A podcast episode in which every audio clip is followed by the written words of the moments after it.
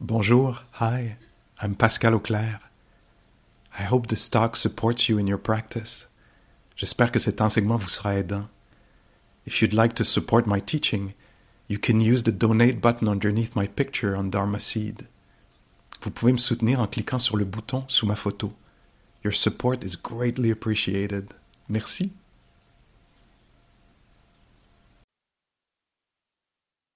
Bonjour, communauté. Je pensais juste là, je me disais, j'ai quand même pas l'habitude de recevoir autant de personnes chez moi à cette heure-ci, 4 heures du matin. Mais bon, vous êtes chez vous. Puis en fait, c'est pas vrai parce que c'est arrivé déjà quelques fois cette semaine. Alors je devrais m'habituer bientôt.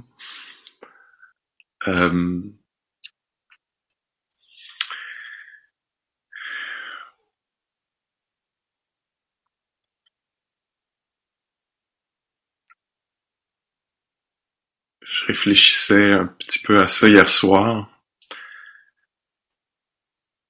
Très peu, en tout cas, mais ce qui m'est venu très vite quand je pensais en termes de joie, quelle joie procure la pratique ou nous donne accès à quelle sorte de joie. Puis vraiment tout de suite, je me disais,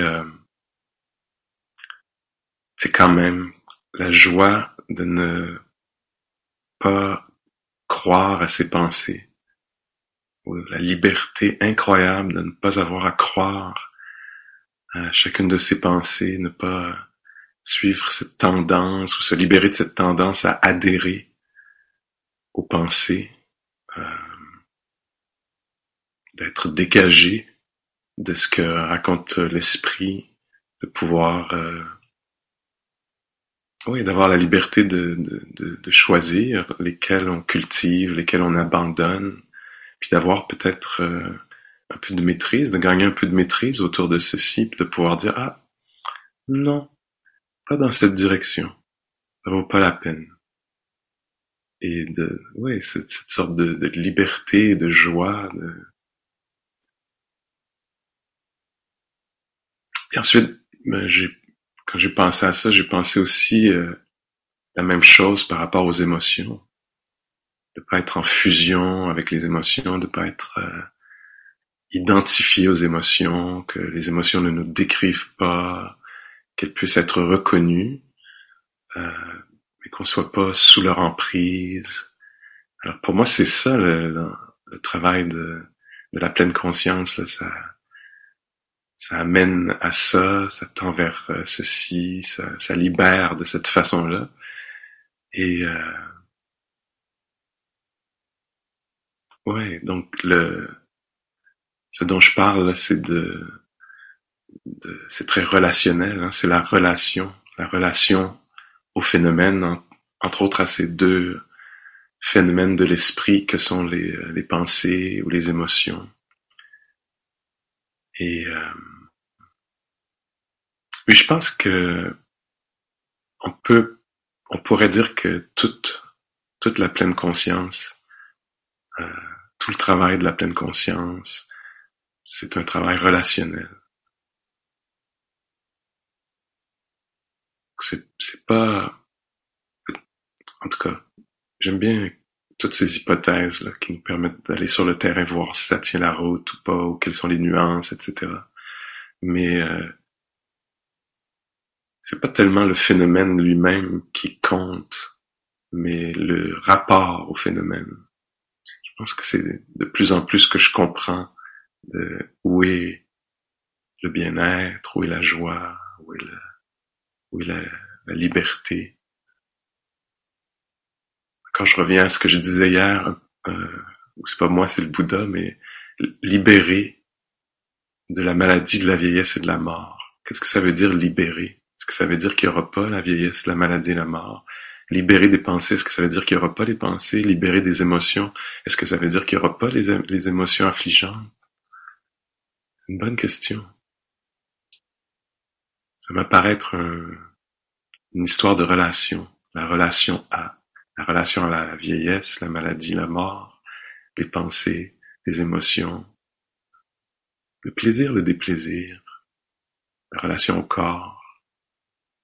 Alors, toutes ces choses que j'ai nommées demeurent fluctuantes et un entraînement, on peut dire, c'est ce qu'on appelle la pratique. On se pratique à être dans un rapport sain, dans un rapport équilibré.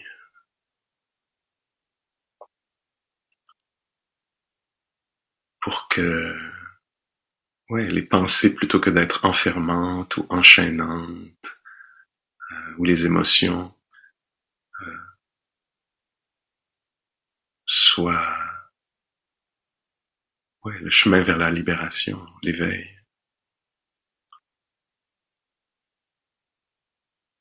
Et donc, on s'imagine une pensée de dureté envers soi-même, une pensée disqualifiante. Imaginons adhérer à cette pensée ou ce sentiment ou cette impression. Parfois, c'est pas des paroles, hein, c'est comme une croyance un peu, presque comme une trame sonore, là, comme un toudou, toudou. On vit notre vie, puis il y a cette ambiance là de « t'es une merde, tu n'y arriveras pas ». Ça ne dit pas exactement ces mots-là, mais c'est un peu l'ambiance. Je ne sais pas si vous reconnaissez quelque chose là-dedans. Et donc la différence entre adhérer à se croire à ceci, être dupé, sous l'emprise, ne pas percevoir qu'une ambiance, qu'une pensée ou qu'une croyance est une croyance, mais plutôt la vérité. Je n'y arriverai pas, je ne vaux rien. Ou je vaux plus que les autres, c'est pas très grave, un ou l'autre. Aussi enfermant. Aussi isolant. Oppressant. Et donc la différence entre croire, adhérer à ceci et ne pas y croire. Être conscient de la chose pour ce qu'elle est, là, connaître la chose telle qu'elle est, pour ce qu'elle est, c'est-à-dire une pensée est une pensée, une apparition, apparence, apparition, éphémère, mirage, huile. Et la liberté, la joie d'être traversé par certaines pensées, et d'avoir cette capacité ou cette sagesse, ce discernement, pouvoir reconnaître que c'est seulement une proposition, c'est seulement un angle de vue, c'est seulement une apparition incroyable. Incroyable.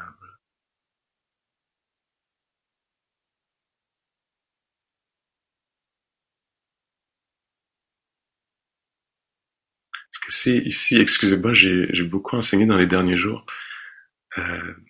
dernières semaines. Est-ce que c'est ici que j'ai raconté l'histoire de... Ah non, c'est ça, non, c'est pas ici, c'est juste la veille de notre retraite, je pense. Pardon. Alors il y a une histoire, je pense que c'est une histoire zen, qui vient du zen, ou à une autre époque, dans une autre contrée, il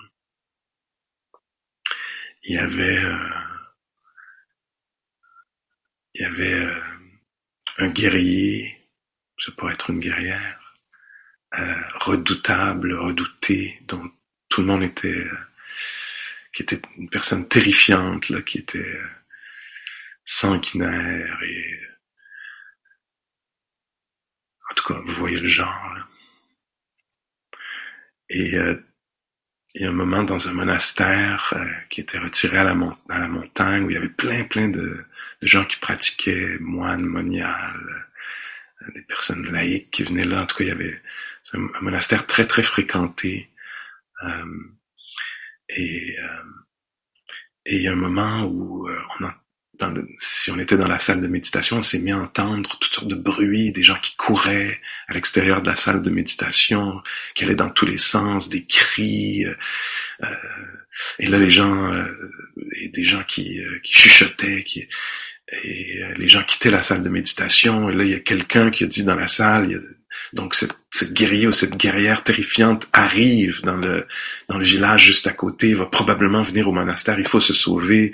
Cette personne et ses acolytes vont tuer tout le monde dans le monastère. Et là, tout le monde est parti dans toutes les directions.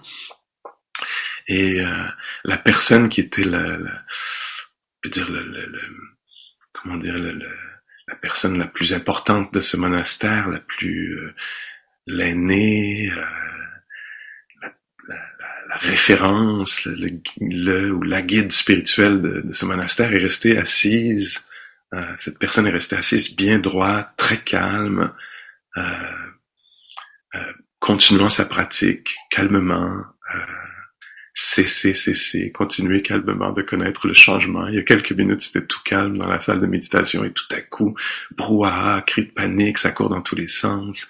Et cette personne demeure assise. Et effectivement, après plusieurs minutes, apparaît cet être terrifiant qui s'approche avec son costume et son sabre comme ça, et regarde autour et voit que cette personne-là est... nonplussed, je pense qu'on dit en anglais, pas du tout énervé par la situation, en méditation, très calme, comme si de rien n'était. Et donc cette personne terrifiante, elle, je sais pas si vous voyez là que je fais un travail de langage épicène, c'est compliqué pour moi, mais je trouve que ça vaut la peine de le faire. Alors je retire le genre, pour tuer un peu de quelques milliers d'années de patriarcat, puis ouvrir la voie. C'est pas facile, il travaille fort.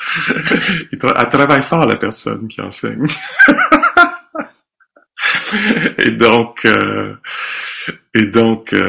Bon, c'est ça, je fais ça un peu gauche, là, mais un jour, on va trouver le chemin, je vais le trouver moi-même, puis ça va couler de source, puis tout à coup, ça sera plus genré de cette façon-là. Là. Tout à coup, ça va être ouvert. Là. Parce que sinon, je vous raconte une histoire de boys. Là. C'est les mecs. C'est pas nécessaire que ce le soit du tout. Là. Et donc, fin de la parenthèse. Et donc, le suspense continue. Alors, cette personne terrifiante est absolument irritée de voir que quelqu'un ne s'est pas déjà sauvé. Et donc, s'approche... de la personne sage, et la personne sage, très doucement, ouvre les yeux juste pour voir si il peut y avoir un échange curieux, un échange intéressant qu'il pourrait y avoir. Et la guerrière, le guerrier, ne dit que, d'une façon très dramatique, là, dit... Est-ce que vous savez que je suis quelqu'un qui peut trancher la tête d'une autre personne sans même cligner des yeux? Et la personne sur le coussin de répondre, est-ce que vous savez que je suis quelqu'un à qui on peut trancher la tête sans qu'elle cligne des yeux? Et là, la personne terrifiante reconnaît qu'elle est devant quelqu'un d'incroyablement puissant, puissante, quelqu'un qui a une maîtrise encore plus grande qu'elle-même, là, plus forte qu'elle-même, et tombe, c'est ce que l'histoire raconte, là, tombe à genoux et se prosterne devant la personne qui est sur le coussin en lui demandant d'être son maître, de la guider. Et donc, voilà, pour moi, ça décrit bien le rapport qu'on peut avoir aux pensées. Je suis quelqu'un qui peut être traversé par toutes sortes d'émotions. Le jeu que j'emploie en ce moment, c'est pas de moi dont je parle. Là. C'est un jeu plus large, là. Un jeu universel ou un jeu anonyme ou un autre jeu, en tout cas. Mais imaginons-nous ça, là, que je suis une personne qui peut être traversée par les émotions, avec calme et compassion. Je suis une personne qui peut être traversée par toutes sortes d'idées sans perdre pied. Parce que, pour moi, là, ce serait ça, parce que j'ai fait mon travail intérieur, parce que j'ai vu que les pensées ne sont que des apparitions, des mirages, des constructions de l'esprit, des bulles, des rêves.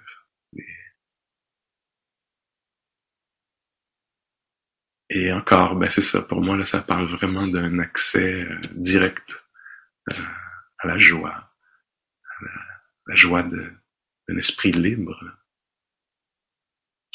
Et donc, aujourd'hui, ce matin, en tout cas, si ça vous intéresse, c'est possible que ce soit quelque chose qu'on puisse étudier particulièrement. Alors oui, les sensations dans le corps, il y a les expériences sonores,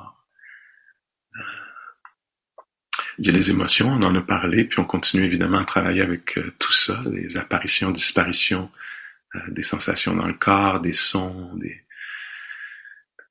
goûts, des pas, des inspirations, expirations, et peut-être qu'il peut y avoir un intérêt particulier pour l'apparition et la disparition des pensées, la présence soudaine,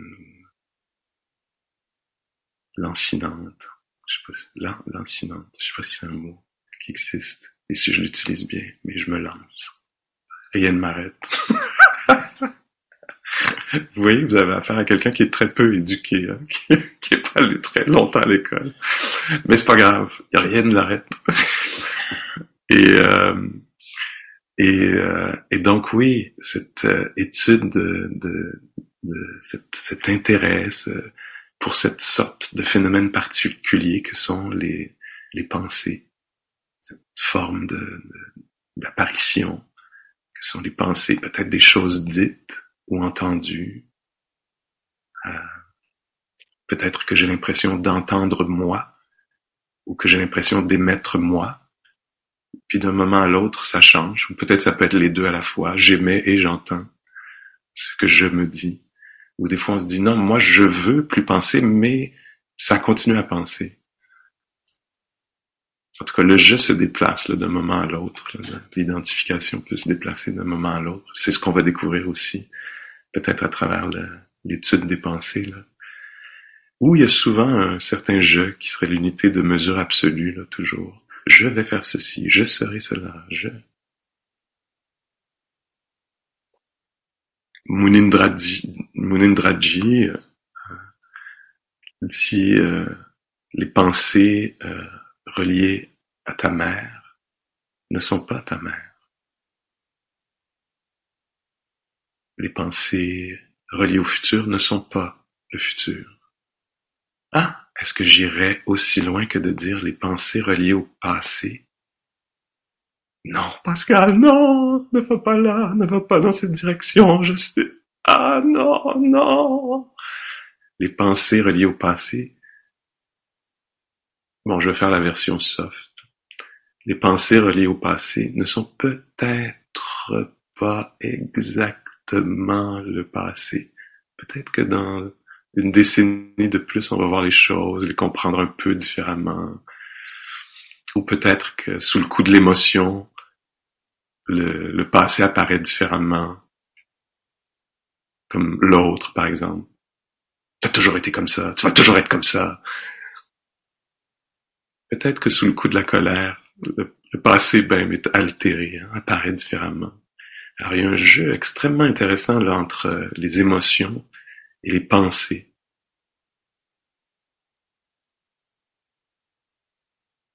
Et les perceptions, on pourrait embarquer les pensées là-dedans, là, faire un grand champ des pensées, comment les choses nous apparaissent, hein, les perceptions. Et sous le coup de l'impatience, peut-être que comment m'apparaissent les gens, quand je suis très impatiente ou impatient, là, comment m'apparaissent les gens? Ah, les gens sont énervants, ils sont cons. Les gens sont stupides. Est-ce que les gens sont stupides? Ou est-ce que les choses apparitions? Et Donc, voyez-vous le potentiel de liberté, là, de libération, de savoir que « Ah, ça m'apparaît comme ceci en ce moment. » Sous l'effet du découragement, comment apparaît le futur? Sous l'effet de la confiance, comment apparaît le futur? Le projet, la journée.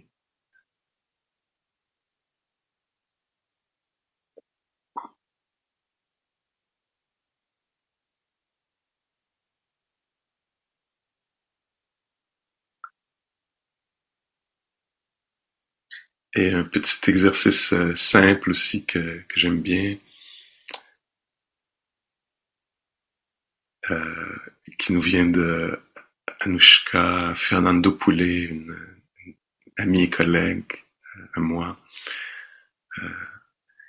Et quand on fait cette exploration-là de la pensée, parfois elle nous invite à faire cet exercice-là de penser à vos souliers, vos bottes, dans l'entrée, quelque part. Pensez à vos souliers.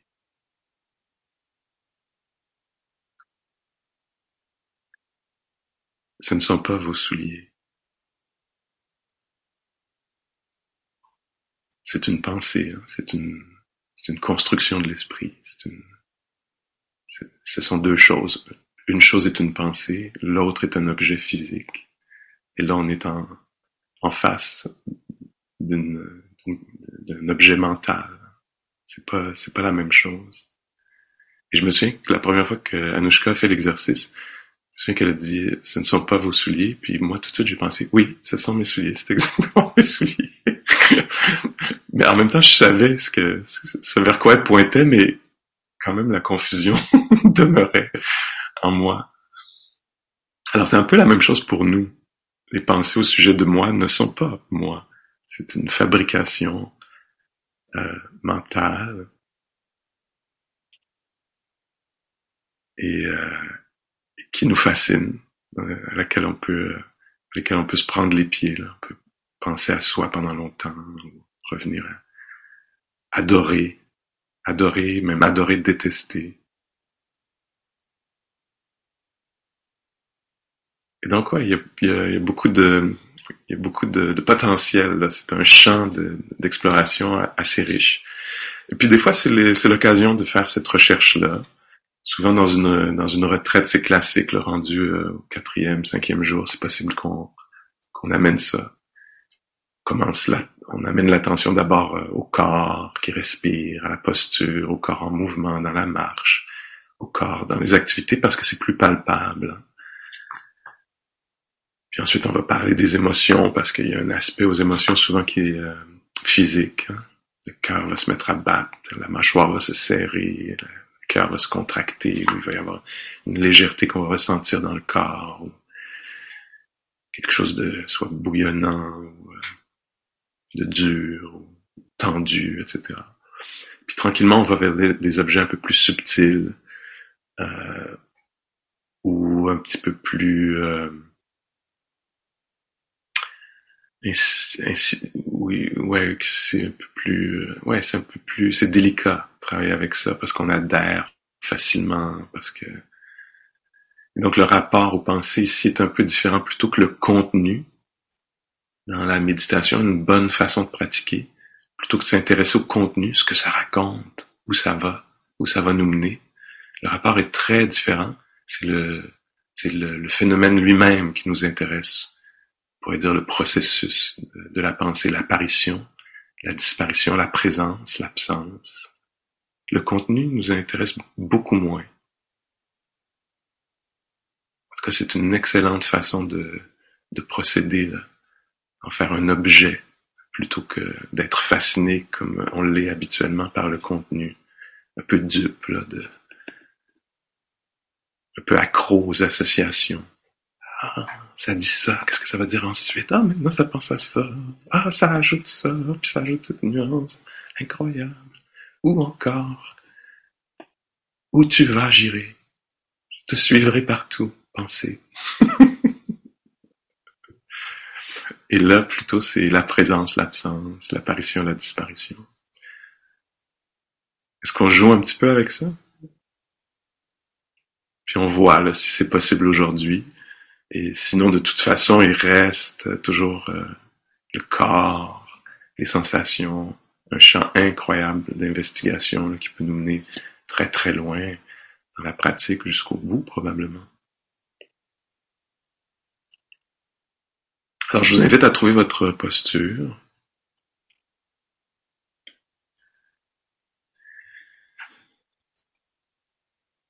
Puis on ne va pas tout régler ce matin autour des pensées, alors on peut se détendre.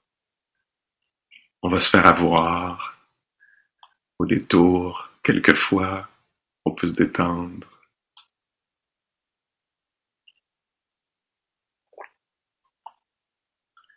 On peut peut-être pas, c'est pas toujours le cas, là. Il y a différentes choses qui se passent dans nos vies qui font que le petit côté ludique que j'amène ce matin peut être accessible ou pas, là.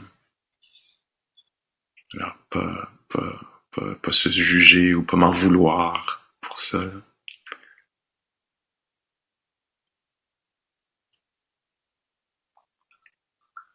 On peut faire le travail avec un esprit joueur ou non, là.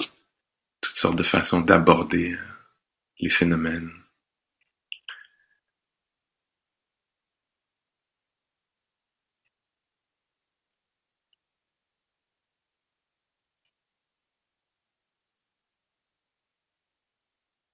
Et donc rien à produire,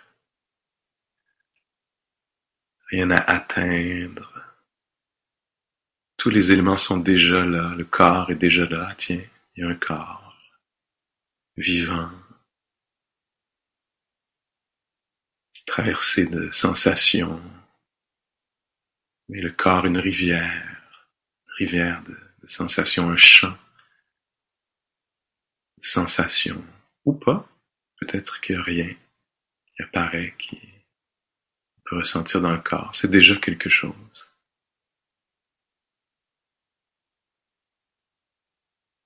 C'est possible qu'on repère à un certain moment, qu'apparaissent dans le champ de la conscience, par exemple, les sensations reliées à la respiration, expansion, contraction.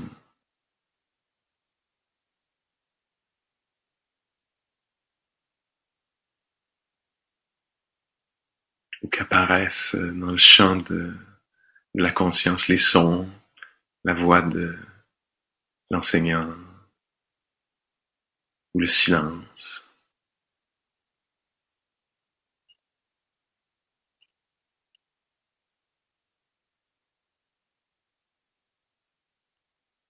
En étant là, sensible à l'environnement, à travers les sons, les sensations de chaud, de froid, en ressentant l'air qui entre, en étant là avec l'environnement ou le corps.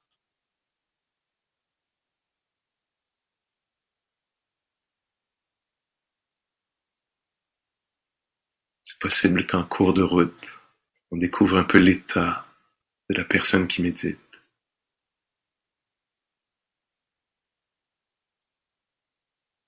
Tiens, c'est ainsi, en soi, ou du côté de l'état mental.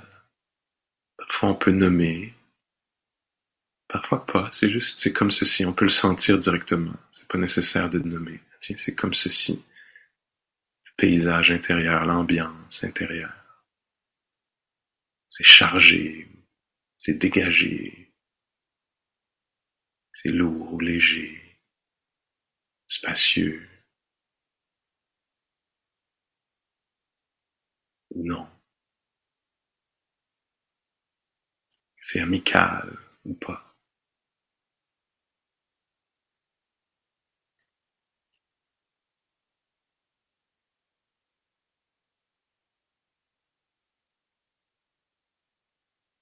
En étant là avec le souffle, corps, assis, respirant. Le moment où on découvre l'état intérieur.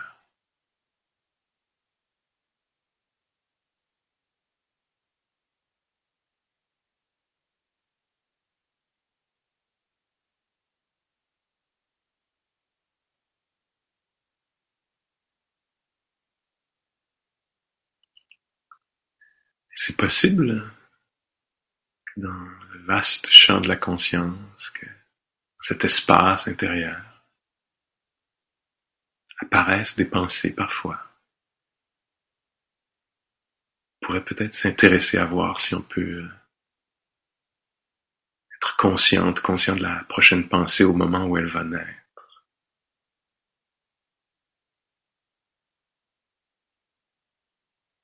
Attraper la prochaine pensée.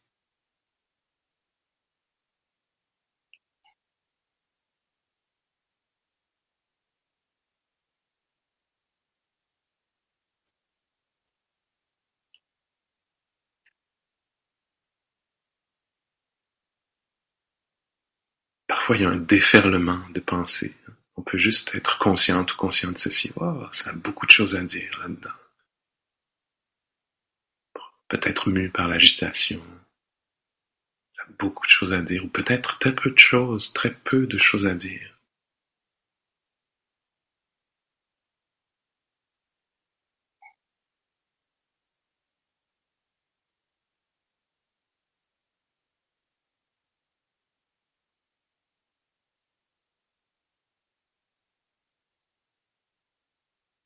Qu'est-ce qui se passe quand une pensée surgit?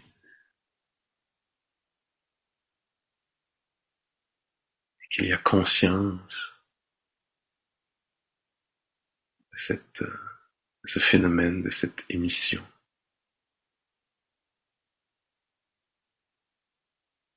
Ou réception.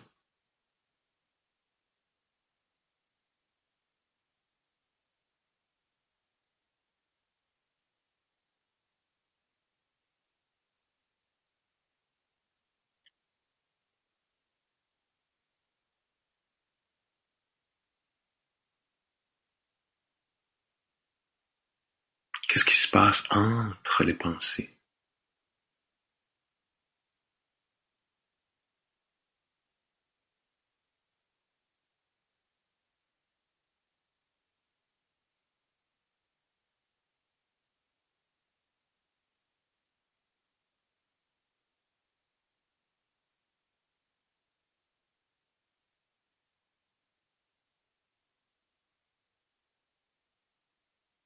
Est-ce que la pensée est dite, ou entendue, ou vue?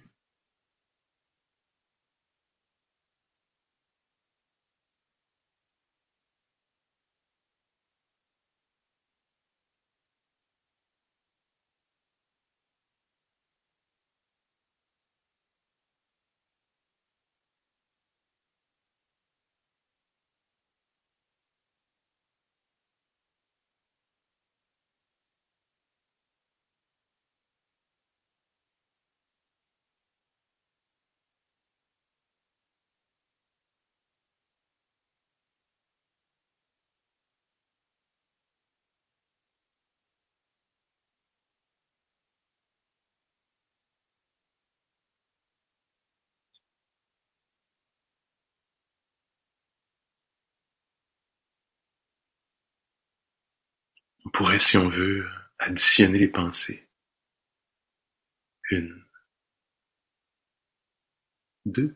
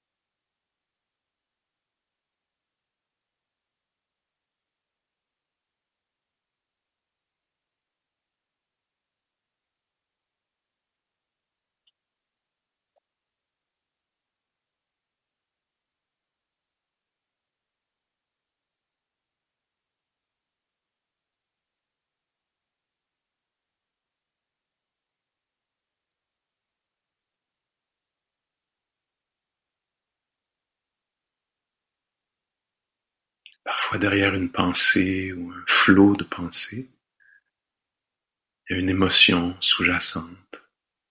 Parfois c'est très clair, c'est évident. Parfois pas. On n'a pas à creuser de toute façon, mais on peut s'intéresser. L'énergie, j'ai presque envie de dire, derrière la pensée.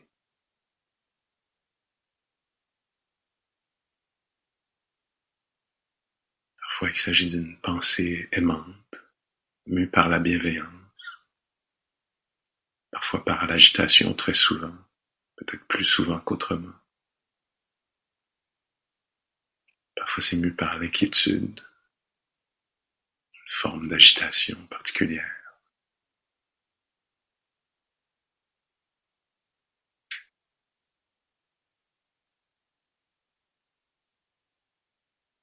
Parfois autre chose encore, le désir de contrôle,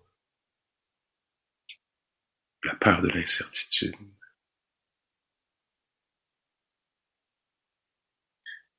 Le désir de résoudre.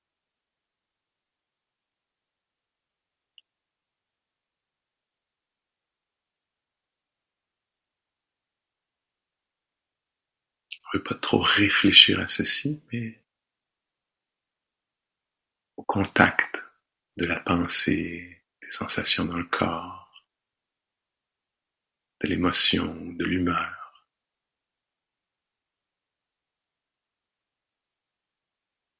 Peut devenir consciente, conscient, et de façon vécue, de ce par quoi les pensées sont mues.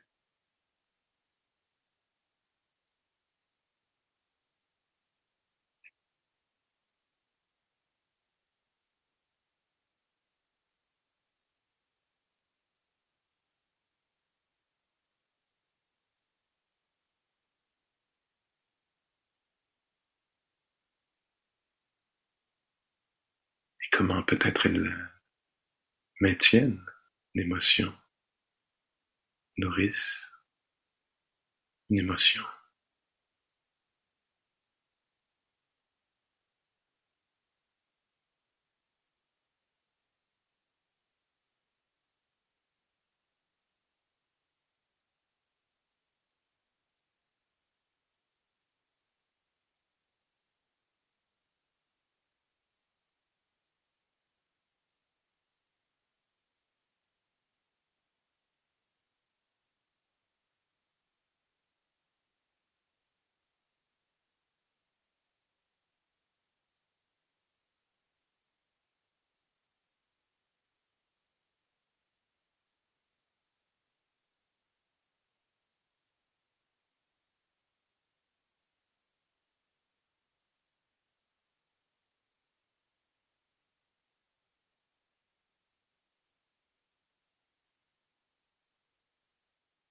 Et juste avant d'aller vers une exploration silencieuse des pensées ou des émotions, des sensations, du moment présent, juste avant d'aller vers le silence, cet petit exercice, si vous voulez le faire, l'idée ici c'est de penser de façon volontaire, intentionnelle, pour aller explorer un peu la pensée. Alors, si vous voulez, pensez la pensée suivante. Je suis, et là, mettez votre prénom et votre nom de famille. Je suis, prénom, nom de famille. Et répétez cette pensée quelques fois pour étudier la pensée de cette façon.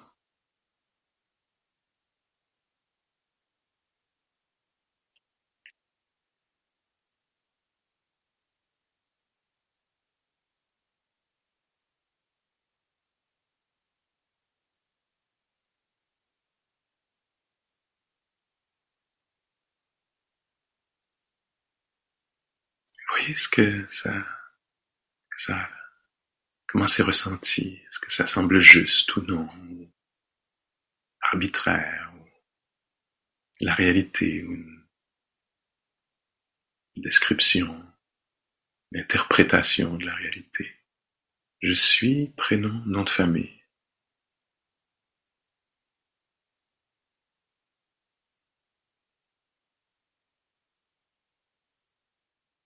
Si on laisse tomber le nom de famille, on garde seulement la première partie de la phrase, avec le prénom.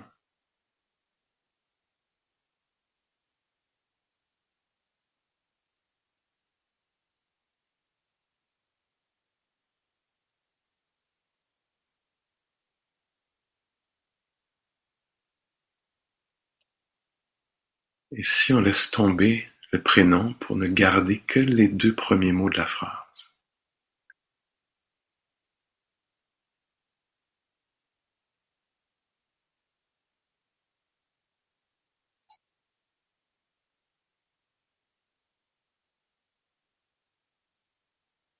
On pourrait laisser tomber le verbe.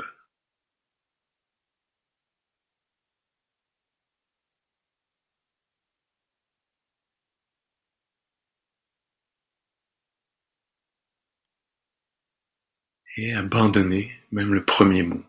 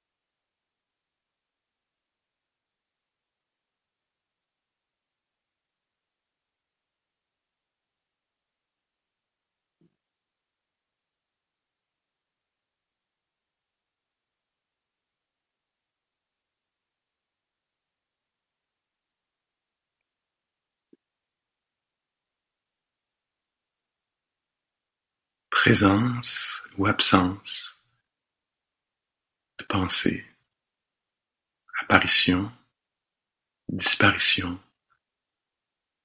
d'une pensée.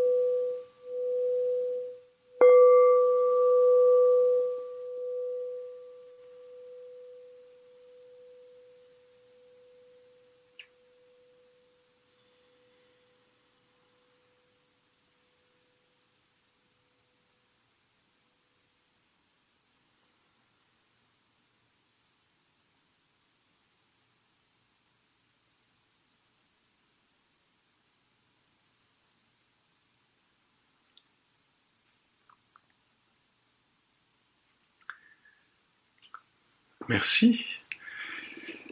Alors, ça peut ou non être le bon moment de s'intéresser à ceci. On peut y aller directement, là, de façon frontale, aller faire cette étude directement, ou on peut embarquer ça dans le reste des phénomènes qui se passent pendant la journée, hein. Des sensations, des choses qui se passent à la porte des cinq sens, puis... à la sixième porte, dans la psyché ou le cœur ou l'esprit, des émotions, des humeurs, des qualités, et parfois des pensées. Parfois, quand on s'intéresse aux pensées, tout à coup, il y en a beaucoup moins. Et parfois, quand on s'intéresse aux pensées, il y en a beaucoup plus. Parce que l'on se met à penser aux pensées, etc. Alors, faut voir.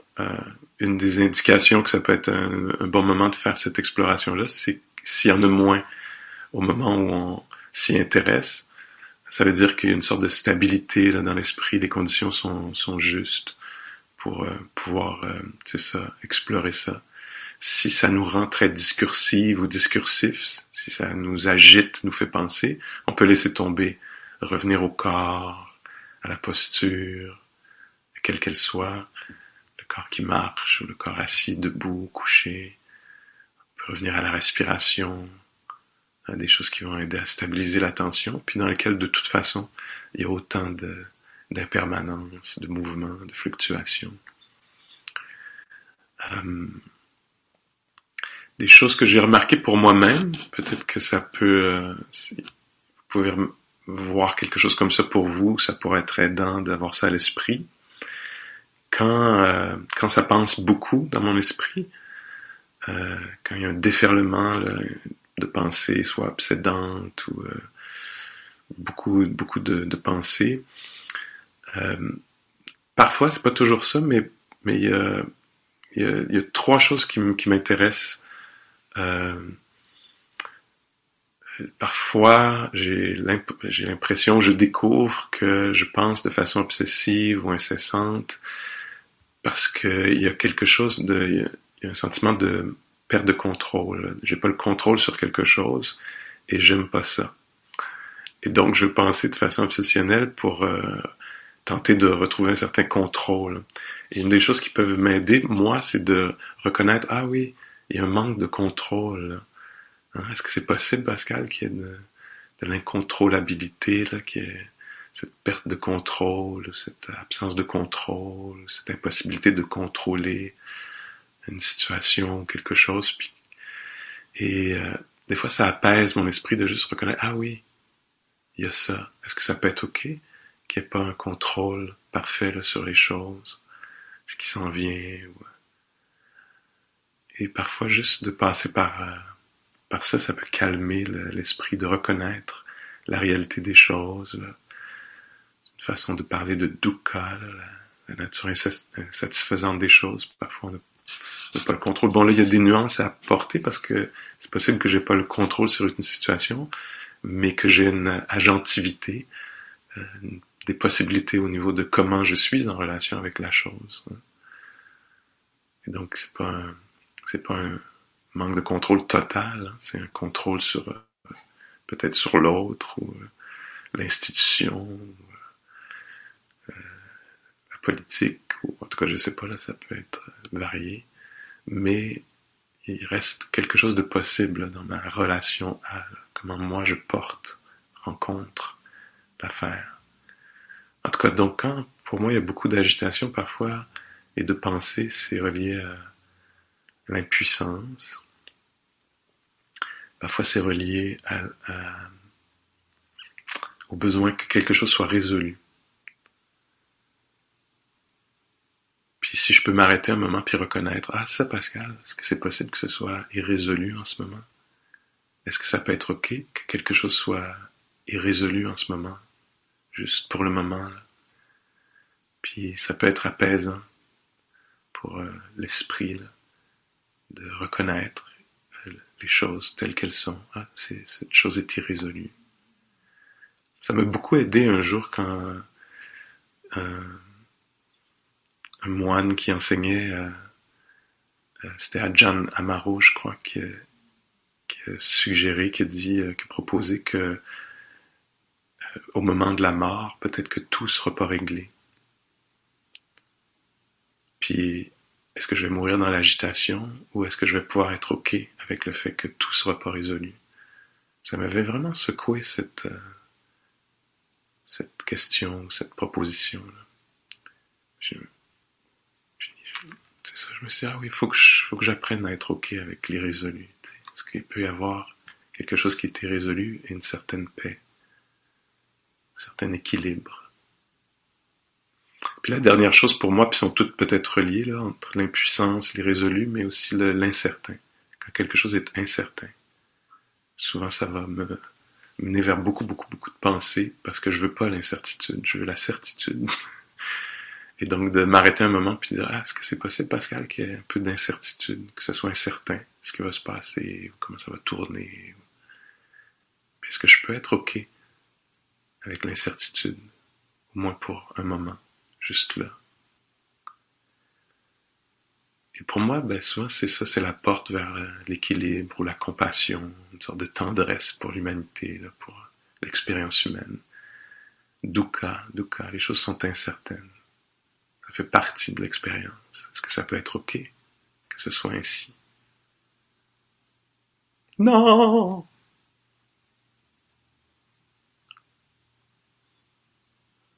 Peut-être que ça peut être OK juste pour un moment, pas pour le reste de la journée ou pour le reste de la vie, mais juste pour un moment, peut-être ça peut être ok que juste maintenant, je sache pas un peu comment ça va tourner. Une bouchée à la fois.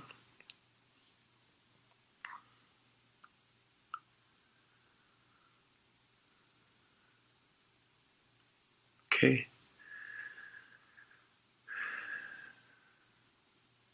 Alors la présence, l'absence de pensée, l'apparition, la disparition, ce qui se passe entre les pensées. Parfois on pense que l'esprit, la nature de l'esprit c'est de penser, puis peut-être qu'on pourrait découvrir que la nature de l'esprit c'est la conscience, c'est d'éprouver, de rêver, que les choses soient révélées, connues.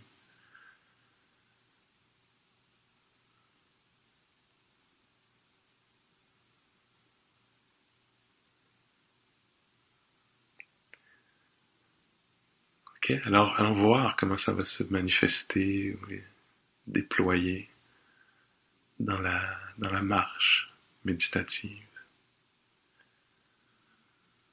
Puis si c'est pas la marche, peut-être juste être debout. J'aime bien m'arrêter au bout de la marche, puis rester là un peu.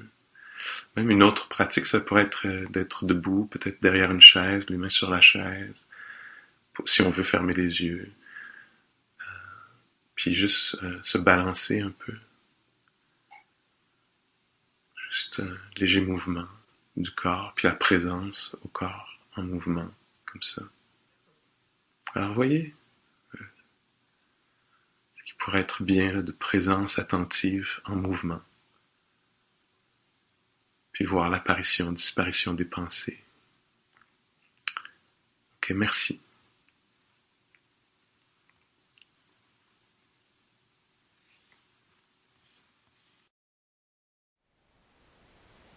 Thank you for listening. To learn how you can support the teachers and Dharma Seed, please visit dharmaseed.org/donate.